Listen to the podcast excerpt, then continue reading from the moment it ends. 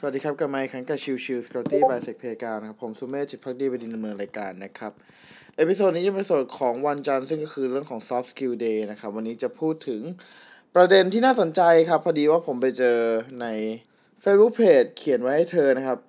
พูดถึงว่าทำไมเราถึงไม่ควรมีคนแบบคุณสีในองค์กรนะครับ โดยประเด็นนี้นะครับทางเพจเเขาบอกว่าได้เอามาจาก ประเด็นของทางคุณสโรดเราสะเราหะสิรินะครับนักการตลาดชื่อดังที่เขียนใน Facebook ประมาณว่าแค่คิดว่าถ้ามีคนแบบคุณสีที่คอยจ้องจับผิดคนจากกฎ โดยไม่ได้มองเจตนาที่แท้จริงของกฎ ไม่ได้มองประโยชน์รวมขององค์กร และทำให้หลายอย่างที่ดีที่ควรจะเป็นต้องชะงักลง หรือแม้กระทั่งพังทลายทำให้เสียเวลาการตรวจสอบ แล้วก็ทำให้ทุกคนต้องระวังว่าจะผิดจนไม่กล้าทำอะไร แถมยังดีใจที่ทำแบบนั้นอีกต่างหากนะครับ แค่คิดก็รู้สึกว่าชีวิตจะต้องถอยหลังแล้วครับ แล้วก็คุณสโรดนะครับ ทิ้งท้ายไว้แบบนั้น ซึ่งทั้งนี้นะครับถ้าเราคิดจากความเป็นจริงเนี่ย คือเราเราก็เห็นชัดเจนว่าไอการกระทำแบบนี้มันคือการ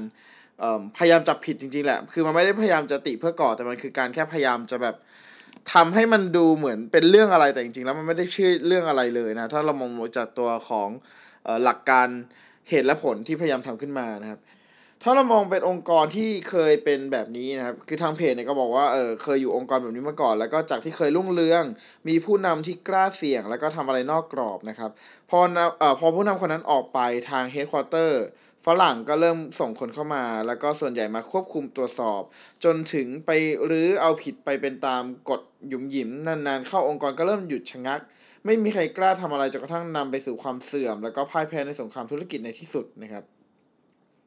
แล้วทางเพจก็เล่าต่อเพิ่มเติมครับว่าเรื่องของพลานุภาพของการจับผิดเนี่ยมันมีอะไรที่เป็นไปได้บ้างนะครับ เรื่องแรกก็คือไซมอนซีเนกนะครับนักเขียนผู้โด่งดังจากหนังสือ Start with Why และ Leader is Last นะครับเเคยเล่าถึงประสบการณ์ประทับใจในการไปพักโรงแรม Four Seasons ที่ลาสเวกัสไว้ว่า เขาชอบไปที่พักที่โรงแรมนี้ไม่ใช่เพราะห้องสวยเตียงนุ่มหรือเพราะอะไรนะครับ แต่เป็นเพราะว่าพนักงานของ Four Seasons นั้นมีความเป็นกันเอง ช่วยเหลือแล้วก็เป็นมิตรมากๆนะครับไม่ใช่แค่คนสองคนแต่เป็นทุกคนนะครับไซมอนเล่าฟังเพิ่มเล่าให้ถึงเพิ่มเติมนะว่าพนักงานชงกาแฟชื่อโนอาซึ่งประจำอยู่ที่ล็อบบี้ไซมอนบอกว่าคนนี้ให้คะแนนสิบเต็มสิบเลยนะเพราะว่านอกจากจะชงกาแฟที่อร่อยแล้วนะครับ ยังคุยสนุกจำชื่อแขกได้ทุกคนตลกแล้วก็ชวนแขกคุยได้ไม่มีเบื่อ วลาที่ทางไซมอนนะครับให้ทิปโนอานะครับ ทางไซมอนก็ให้แบบเต็มที่ เพราะเขาควรจะได้ทิปเยอะจริง ๆ เพราะทางโนอาเนี่ยดูแลลูกค้าดีมากๆนะครับไซมอนเคยถามโนอาว่าชอบทำงานที่นี่ไหมเพราะอะไรนะครับโนอาก็บอกว่าชอบมาก เพราะว่าที่นี่เนี่ยได้ได้เป็นตัวของตัวเองได้เต็มที่โนอาชอบคุยกับคน แล้วก็ที่ Four Seasons ก็ให้อิสระเต็มที่ ผู้จัดการที่นี่ก็ดีเอ่อเวลาเขาทำงานยุ่งๆ ผู้จัดการก็จะเดินมาถามตลอดว่าให้ช่วยอะไรไหมขาดเหลืออะไรหรือเปล่า พอบอกอะไรไปก็จะได้กลับมาทุกทีนะครับ พอคุยไปเรื่อยๆ โนอาก็เล่าว่าจริง ๆ แล้วเนี่ย เขาทำงานสองที่ เพราะมีภาระครอบครัวเยอะ เขาต้องไปรับงานเดียวกันที่โรงแรม Caesars Palace ด้วยนะครับโนอาบอกว่าที่โน่นต่างกับ Four Seasons อย่างคนละเรื่องเลย ตัวของทางผู้จัดการที่โน่นเนี่ยมีหน้าที่เดินจับผิด คอยดูว่าเราทำอะไรผิดหรือเปล่า ผมทำงานที่โน่นก็ก้มหน้าก้มตาชงกาแฟอย่างเดียว ไม่กล้าคุยกับใครเลยทำไปเพื่อให้ได้ตังค์เท่านั้นไซมอนซินเนกเนี่ยเขียนคำสองคำบนกระดาษในวันนั้นนะครับ ก็คือคำว่า safety และคำว่า fear และถามผู้ฟังว่าเราและทีมงานกำลังสร้างบรรยากาศแบบไหนกันแน่นะครับ ถ้าพนักงานรู้สึกสบายใจปลอดภัยไม่หวาดกลัว โอกาสที่เขาจะส่งต่อโอกาสเอาบริการดีๆ ให้กับลูกค้าก็น่าจะมีมาก ในขณะเดียวกันถ้าสมมุติว่าตัวของทางพนักงานกลัวไปหมดเสียทุกอย่างนะครับ โอกาสที่ลูกค้าจะได้บริการแบบขอไปทีก็มีสิทธิ์สูงเช่นเดียวกัน ทางเพจเล่าเพิ่มเติมนะครับว่าทางเพจเนี่ยได้ไปคุย แล้วก็ได้ไอเดียเพิ่มเติมมาจากห้างสรรพสินค้าแห่งหนึ่งนะครับมีความพยายามในการเปลี่ยน วัฒนธรรมแห่งการจับผิดอย่างหนักมากๆนะครับ ซึ่งก่อนหน้านี้เนี่ยตัวของทางห้างสรรพสินค้าแห่งนั้นนะครับ มี ปัญหาที่ว่าพนักงานเนี่ยไม่กล้าที่จะทำอะไรเลยนะครับ เพราะว่าด้วยความกลัวว่าจะสวยว่าจะทำอะไรผิดนะครับ เพราะว่าหัวหน้าเนี่ยคอยจับผิดตลอดเวลาเลย ผู้บริหารท่านนั้นเลยลองใช้ไอเดียจับถูกดูนะครับ โดยเปลี่ยนวิธีการเดินตรวจชั้นต่างๆ ของห้าง ของผู้จัดการและซูเปอร์วิเซอร์ซึ่งเดิมเนี่ยเดินตรวจเพื่อหาเรื่องผิด เช่น ของวางไม่เป็นระเบียบพนักงานแต่งตัวไม่เรียบร้อยแล้วก็อื่นๆนะครับ ให้หยุดการจับผิดเหล่านั้น และลองวิธีใหม่ดูนะครับ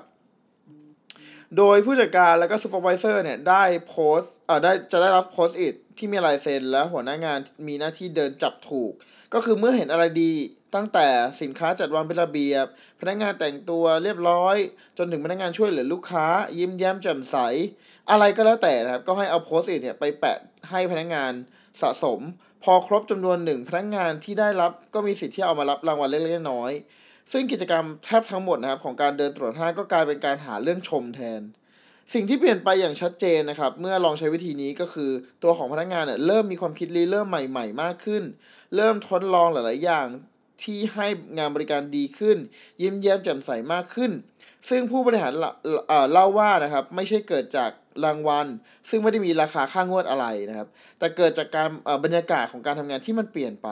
ความกลัวที่หายไปทำให้พนักงานเนี่ยแข่งขันกันทำงานความดี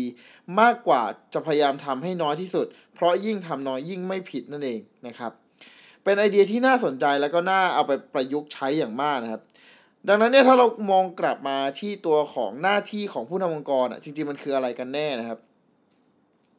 ทางคุณรวิทย์หานุสาหะนะครับ ที่ในการบรรยายครั้งหนึ่งเนี่ยมีการใช้สไลด์ ซึ่งสรุปหน้าที่ของผู้นำองค์กรไว้เป็นอย่างดีก็คือ It's not our job to select idea. Our job is to create space and culture where innovation can thrive นะครับ ในความหมายนี้ก็คือหน้าที่หนึ่งของผู้นำก็คือการสร้างบรรยากาศ ไม่ใช่เป็นลง